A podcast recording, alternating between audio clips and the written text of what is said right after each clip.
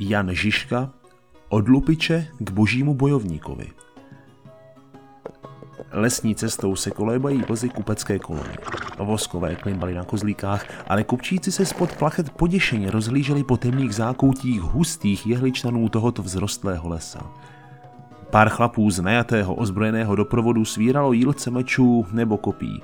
Proč pro boha nejedou podél řeky než tudy? Když to dobře půjde, když to dobře půjde, v bezpečí hradeb nejbližšího města snad budou do slunce západu. Tu náhle odkud si švihla tětiva kuše. První voska spadl do prachu cesty s šipkou mezi žebry. Čelo a poslední vůz karavany napadli nějací ozbrojenci. Přepad byl rychlý, doprovod byl rychle pobyt a brutálně povražděn. Lapkové se pustili do rabování nákladů kupecké kolony. Muž s páskou přes oko odřezal od pasku mrtvoly nějaký měšec. Jan Strocnova jej potěškal a možná v duchu odhadoval, kolik by v něm tak asi mohlo být stříbrných mincí. Že vám je role tohoto jinak známého husického vojevůdce neznámá a trochu cizí? Není se čemu divit. Proto totiž přinášíme menší náhled na život Jana Žižky do výbuchu husických bouří. O něm toho totiž stále nevíme dost.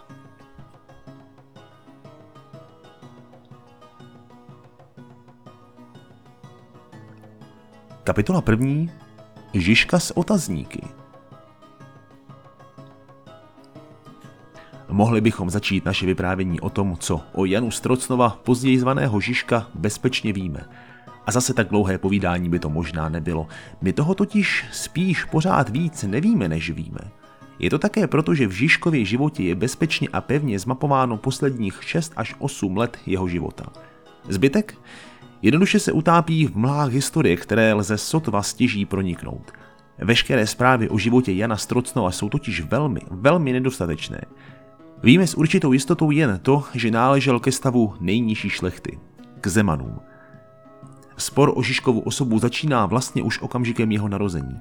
Napříč prameny panuje spíše zažitá schoda, že se narodil někdy kolem roku 1360.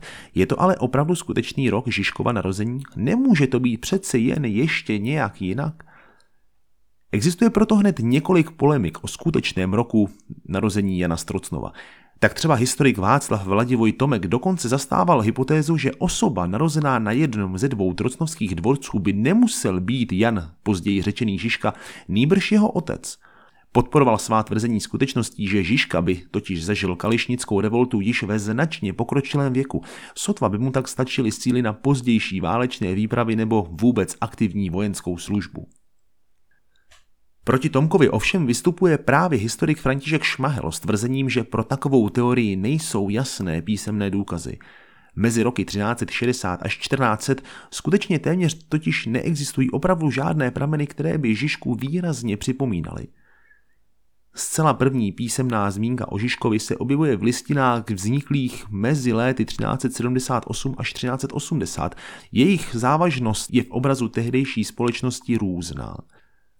V dokumentu, datovaném do roku 1378, prochází Žižka co by svědek závěti jistého Mikuláše Plachty z Boršova. Jinde figuruje co by spoludlužník v některém z dlužních úpisů. Ve všech se jeho jméno objevuje až na úplném konci listin. Nemusí to být nutně odraz nízké šlechtické pozice, dle tehdejší zvyklosti se podpisy pod listiny připojovaly podle věku.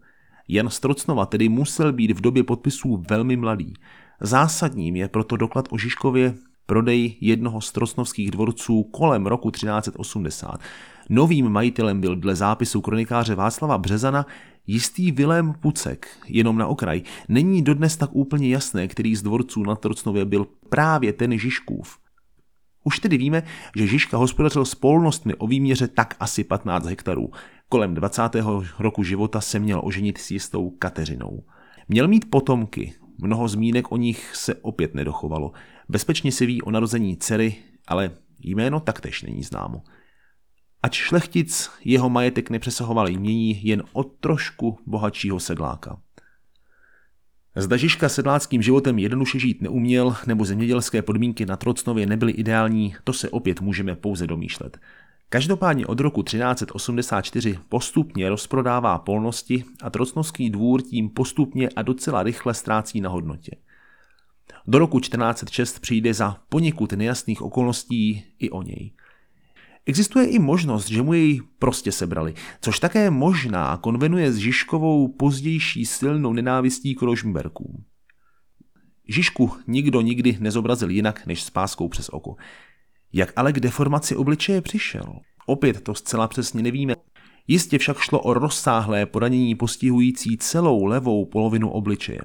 V roce 1910 došlo při archeologickém průzkumu v Čáslavském kostele k objevu kalvy, části temene a počátku obličejové části lepky muže ve věku 40 až 60 let. Během mnohem pozdějšího antropologického ohledání ostatků doktorem Emanuelem Vlčkem bylo konstatováno, že muselo jít o počátek rozsáhlého sečného poranění zcela jistě utrženého v mladém věku. Došlo k němu násilně a nikoliv vlivem dětské hry. Právě ono zranění neurčitého původu může dle některých výkladů stát za Žižkovým příjmením. Ostatně pravý význam slova Žižka je v kontextu osoby kališnického vojevůdce nadále neúplně jasný a je nadále předmětem mnoha dohadů.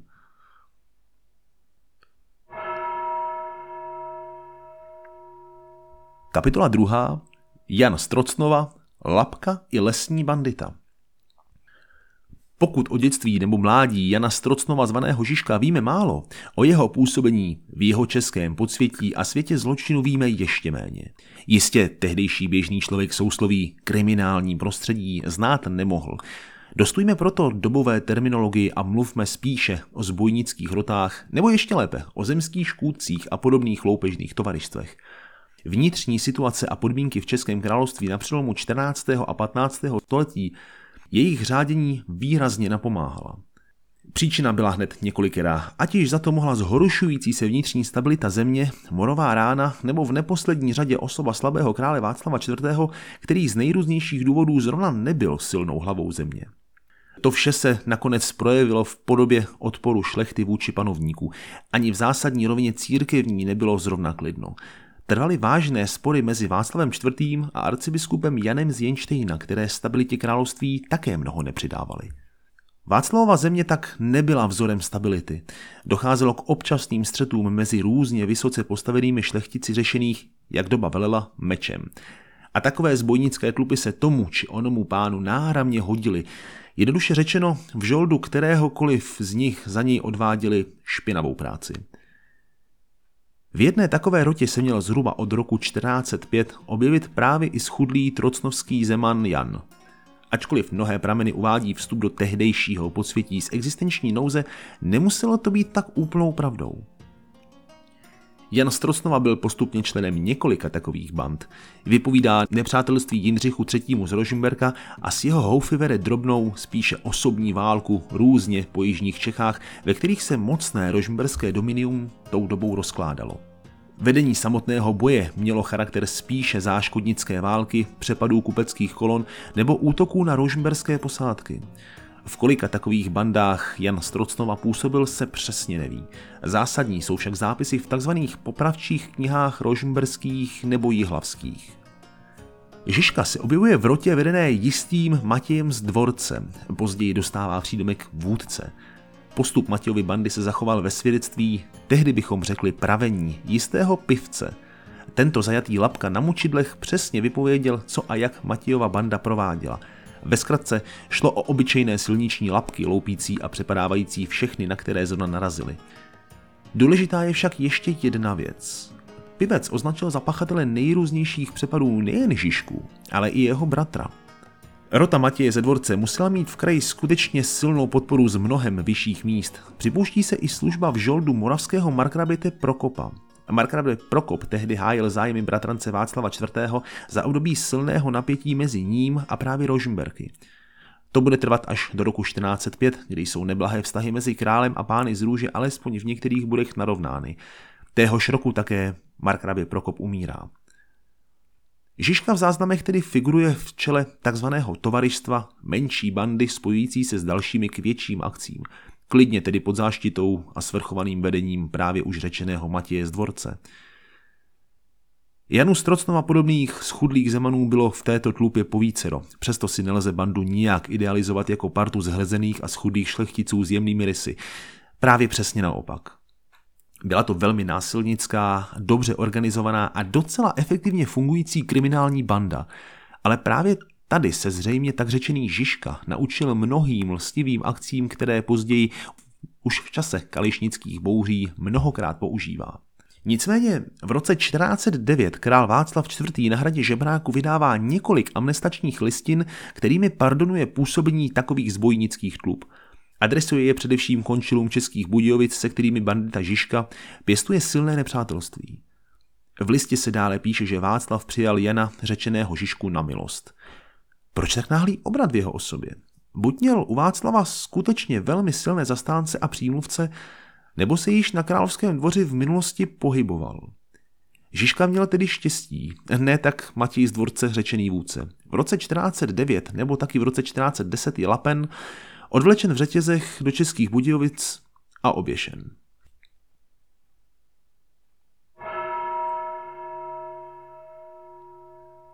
Kapitola třetí. Na dvoře Václava IV. Mohli bychom hovořit o Žižkově válečných výpravách na Grünwaldské válčiště nebo službách v úplně cizích vojscích, aby nás to svedlo na jeho mnohá další angažmá v různých zemích rozbouřené Evropy na začátku 15. století. Jenže s tím vzrůstá jeden zásadní problém. Nelze je totiž tak úplně dokázat. Mnozí historici 19. století umistují Jana Strocnova tedy do Saska, tamhle do Dánska, nebo dokonce na bojiště stoleté války. Pravda, mohli mít k dispozici k nám již dnes neznámé prameny, nebo si opírali o nepodložitelné dedukce. A my bychom teď zapředávali do dlouhých a nejistých rozborů. Podporovali bychom tím až legendistický obraz válečného harcovníka, který táhne z bitvy do bitvy. To by bez patřičných důkazů nebylo zrovna moudré. A potom, mohl by to vůbec všechno stíhat? Proto zůstaňme v Českém království a podívejme se, co Žižka dělalo u nás. Že se pohyboval minimálně v Polsku, lze dovodit z prací polského historika Jana Dlugoše, ale nelze už přesně stanovovat Žižkův návrat zpět do Čech. Opustili jsme ji v našem vyprávění někdy v roce 1409, když jej Václav IV. amnestuje po jeho krátké kriminální kariéře. Proč tak snadno Jan, řečený Žižka, došel královského pardonu? Jak už jsme řekli, Žižka nemohl být králi neznámým. Kdyby ano, sotva by se jí zastal a skončil by záhy na druhém konci provazu podobně jako jeho nadřízený Matěj Vůdce. Nějaký Žižkův příbuzný Mikeš Strocnova měl totiž syna, který byl znám jako Hrba. Na králově dvoře zastával funkci tzv. špižíře. Nakolik je proto možné, že tento Hrba se u krále silně přimluvil pro Žižkovu amnestii? Také to stejně dobře mohl být kdokoliv jiný, je tady i už zmiňovaná myšlenka, že Žižka se mohl někdy do Václavovy blízkosti přiblížit. Po roce 1409 tedy odchází nejdříve do Prahy, potom na nějakou tu výpravu mimo hranice království a až se vody dostatečně uklidňují, vrací se do Čech a třeba rovnou ke královu dvoru. Není přesně jasné, kdy začal Jan Žižka dvorskou funkci takzvaného vrátníka vykonávat.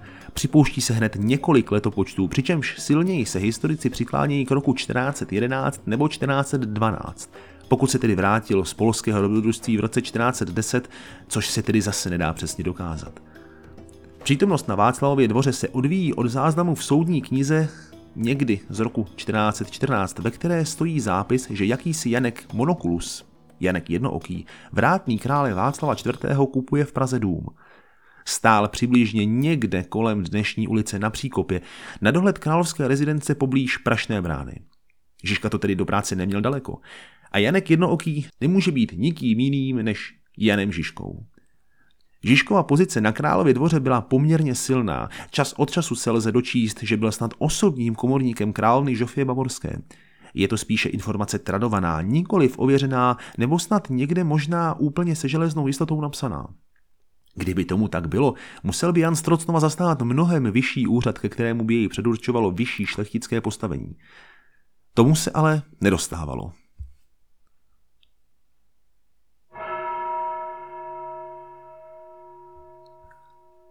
Kapitola čtvrtá. Jan Strocnova naslouchá Husovi. S jistotou můžeme načrtnout obrázek doby, do které se někdejší lapka a zbojník, nyní omilostněn Václavem IV. navrací. Jan Strocnova ocitá se v Čechách zmítaných národnostní, sociální a především silnou náboženskou krizí. Odrážela se ve všech aspektech církevního i světského života. Nesmíme zapomínat totiž na jednu věc, která na první pohled vypadá velmi jednoduše, ale na vysvětlení je poměrně vnitřně složitá. Zásadním kompasem určujícím život obyčejného člověka 15. století byla církev nebo náboženství obecně. Rituály, procesy a veškeré konání duchovenstva určovalo běžný, duchovně zaměřený život. Klérus proto měl na bytí nebo nebytí obyčejných lidí téměř stejný vliv jako světská moc – Jenže právě církev se dostávala k enormnímu množství majetku. Vedla až přebujele rozmařilý život, který měl zásadní dopad na život většinové obyčejné populace. K tomu se přidávalo již dlouhodobě trvající schizma, které vlivem nejrůznějších událostí poznalo dva papeže panující nad církví současně. Kromě trvajícího dvojpapeží se stále více projevovaly některé myšlenky radikálních chiliastů, prorokujících blízký konec světa a s tím nevyhnutelně druhý příchod Kristův – jak se církevně společenská krize prohlubovala, hlasy těchto radikálů a mnohdy církevních pomatenců výrazně sílily. Když tedy pohledneme na obraz pozdějších husických nepokojů, od počátku šlo o náboženský proces. Spíše druhotná otázka sociální nebo nacionální přicházela až pozvolna. Přesto nejrůznější režimy století 20. si z toho vytáhli vždy to svoje a přispěli tak k nejvíce deformaci tohoto obrazu. Ale vraťme se zpátky do Prahy. Každý Pražan věděl, co se děje v betlemské kapli, kdo a co tam káže. V tomto byl dosah Husových slov zásadní, oslovoval totiž širokou veřejnost. Dopady jeho kázání již ale byly velmi různorodé. Proto tedy ani Žižka nemohl nevědět, o čem Husova kázání mluví. Pokud budeme opět uvažovat duchovní rozměr Husovy práce, požadovala zásadní reformu církve, která by posléze měla obnovit i celou společnost. Hus byl spíše idealistou své doby, v tom kontextu neměla jeho myšlenka šanci uspět. Byla však poměrně radikální a největší ohlas prostě musela najít mezi chudinou. Kázání však měla příznivce i mezi vyššími vrstvami. Betlém navštěvovala nejen vyšší šlechta, ale přímo i královna Žofie. Jana Strocnova zřejmě nevýjímaje. Existuje opět množství hypotéz, které vysvětlují Žižkův vztah k Husovi. Stejně tak se podobné teorie snaží vysvětlit Žižkův předot z nejdříve vlažného následovatele Husových myšlenek k fanatickému božímu bojovníkovi. Jistě to ale nebylo tak rychlé a dramatické, jako třeba ve Vávorově stejnojmeném filmovém díle. Když ale Hus káže v betlémské kapli, Žižka je stále pevným služebníkem krále. Je proto velmi složité v jeho vzorci uvažování mapovat takový přerod – Žižka byl především vojákem, který byl zvyklý poslouchat příkazy přímého nadřízeného a tím byl, hm, alespoň teď momentálně, Václav IV. Husovo kázání brzy dosahuje mimo hranice Českého království. Záhy to pro něj mělo mít absolutní dopady. Zatím se ale zemí šíří přijímání pod obojí způsobů, které zavádí v pražském kostele svatého Martina ve zdi Jakoubek ze Stříbra. Společnost se dál velmi silně radikalizuje a Čechy si mění v určitou obdobu tavného kotlíku. Přesto má katolická strana nadále dost argumentů i potřebnou sílu, aby moc udržela. Tou dobou je také Hus povolán ke slyšení na probíhajícím kostnickém koncilu. Slyšení před toho času nejvyšší církevní autoritou pro Husa končí fatálně. Česká vyšší i nižší šlechta velmi silně a důrazně protestuje. Do kostnice odesílá list opatřený 452 pečetěmi šlechticů nižší i vyšší české šlechty. A pečetě Jana Strocnova? Hledáte ji tam? No tak ji hledejte dál. Ona tam totiž chybí. Což jen tak trochu potvrzuje docela složitý vztah, který Žižka k Husovi měl.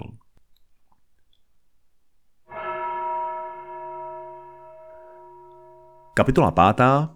Chaos v Čechách. Záhy dochází v Čechách k faktickému rozpadu královské moci a Václav IV. už úplně propadá alkoholismu a rezignuje na vládu. Stát se proto noří do bouře chaosu a jen občasné výbuchy hysterických záchvatů strůního sálu dávají okolí vědět o existenci jakéhosi panovníka. Otázkou je, zda si král Václav ještě uvědomoval, co se v jeho zemi děje. Toužil už po nerušeném klidu a loveckých výletech a dobrodružstvích z Nového Hrádku poblíž vsi Kunratic. Katolická strana ale měla v ruce stále ještě dost argumentů a síly – Opírala se především o Václavova bratra Zikmunda, nebo významná a silná města převážně v německých rukou nebo vysokou katolickou šlechtu na královském dvoře. V roce 1416 stále ještě zasedající koncil v Kostnici zastavuje činnost Pražské univerzity ze zřejmého příklonu k heretickým myšlenkám Jana Husa nebo Johna Wyclefa. Církevní autorita stvrzuje zároveň pro následování učenců, kteří se stavili na odpor proti rozhodnutí koncilu. Na univerzitní půdě navíc bují narůstající spor mezi umírněnými a radikálními zastánci Vyklefova nebo Husova učení. Lednem roku 1417 pražský arcibiskup Konrád z Vechty vyhlašuje zákaz působení kněží podávajících svátost pod obojí způsobou. Dává tím také zároveň souhlas k pronásledování všech odpůrců katolických regulí. Václav IV. je okolními událostmi přeci jen donucen jednat. Ovšem, pokus o konzolidaci poměrů v zemi postihl nejvíce královská města – Příznivci Kalicha na radnicích těchto měst sice přišli o své úřady, ale vyhrocenou situaci se již nedaří nijak uklidnit. Král Václav IV. jedná pod bezprostřední hrozbou kruciáty, kterou mu hrozí koncilem zvolaný papež Martin V. Vykazuje proto z Prahy někdejšího Husova obhájce a právníka Jana z Jesenice a z pražských hostilů vyhání kališnické kněze. Množí se ale protesty purkmistrů a končilů. Král tedy povoluje ve snaze uvolnit už neřešitelné napětí přijímání pod obojí ve třech pražských kostelích. Jenže ani to nepřineslo řešení už tak eskalujícího společenského tlaku, který stůj co stůj hrozil explozí silou natlakovaného hrnce. Situaci ještě více radikalizuje Jan Želivský, fanatický a husově věci zcela oddaný kazatel hlásající ještě radikálnější myšlenky z knižiště chrámu Pany Marie Sněžné – po vypovězení Mikuláše z Husy z Prahy eh, několika kázáními přímo elektrizuje pražskou chudinu a vedl ji proti novoměstské radnici. Dav cestou vyvrátí z vrata kostela svatého Štěpána a v jeho zdech Želivský slouží mši. Pozdější vývoj událostí vejde do českých dějin jako první pražská defenestrace, která 30. července roku 1419 končí totálním masakrem převážně katolických končilů na pražské novoměstské radnici. Zradikalizovaná chátra je jednoduše vyházela z oken proti ostří kopí a dole na ulici je pro jistotu rozsekala sekinami. Dopad na Václavovou osobu po novoměstské krvavé lázni je fatální. Král vlivem záchvatu zuřivosti dostává zřejmě záchvat buď mrtvice, nebo silný epileptický záchvat. Tak nebo tak, zanedlouho po těchto zdravotních komplikacích, na Novém hradě u Kunratic umírá.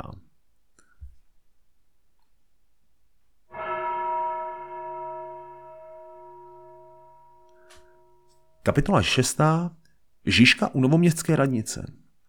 Asi teďka bychom se mohli vrátit zpátky k tomu, co Jan Žižka vlastně v tomto období dělal. Jak to bylo se Žižkou v době rabování několika kostelů, než dav pražské kališnické chátry došel k novoměstské radnici, to nejde tak úplně snadno zjistit. Pod vlivem zápisů kronikáře Vavřince z Březové řada historiků dovozovala Žižkovou účast na této brutální eskapádě již přítomností na želivského kázání u Pany Marie Sněžné. Dokonce prý snad měl i útoku na radnici velet. Přítomnost Žižky při násilnostech před rabováním novoměstské radnice jasně dokázatelná není. Rozhodně ne v pozici vůdce dobyvatelů. Nelze proto zcela jasně říci, zda se objevilo už v davu radikální chudiny. Jestliže se Žižka opravdu u radnice ocitl, nemuselo to být nutně pro účel jejího vyrabování, ale aby jako králův muž tomuto bezprecedentnímu výstupu proti moci panovníka zabránil. Jenže jak si jeho vnitřní přesvědčení a momentální poměr sil jej přesvědčil změnit stranu. Kdyby oddíl cirka 200 jezdců pod komandem Jana Bechyně z Lažan dorazil jen o pár minut dříve, kde by asi budoucí kališnický vůdce stanul? Na které ze stran? Co Žižka do doby masakru na Novém městě dělal, je otázkou, ale během něj se z mlhy historie vynořuje v několika rolích, které si v zásadě ale nemusí hned odporovat. Důležitější je však to, co dělal potom. Dav jej brzy provolá za svého vůdce a po nějakou dobu se Žižka pohybuje na radnici co by jeden ze čtyř hejtmanů Nového města Pražského.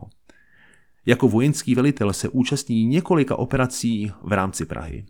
Později kališníci obsazují Vyšehrad a Žižka si na nějaký čas zřejmě stává velitelem vyšehradské posádky.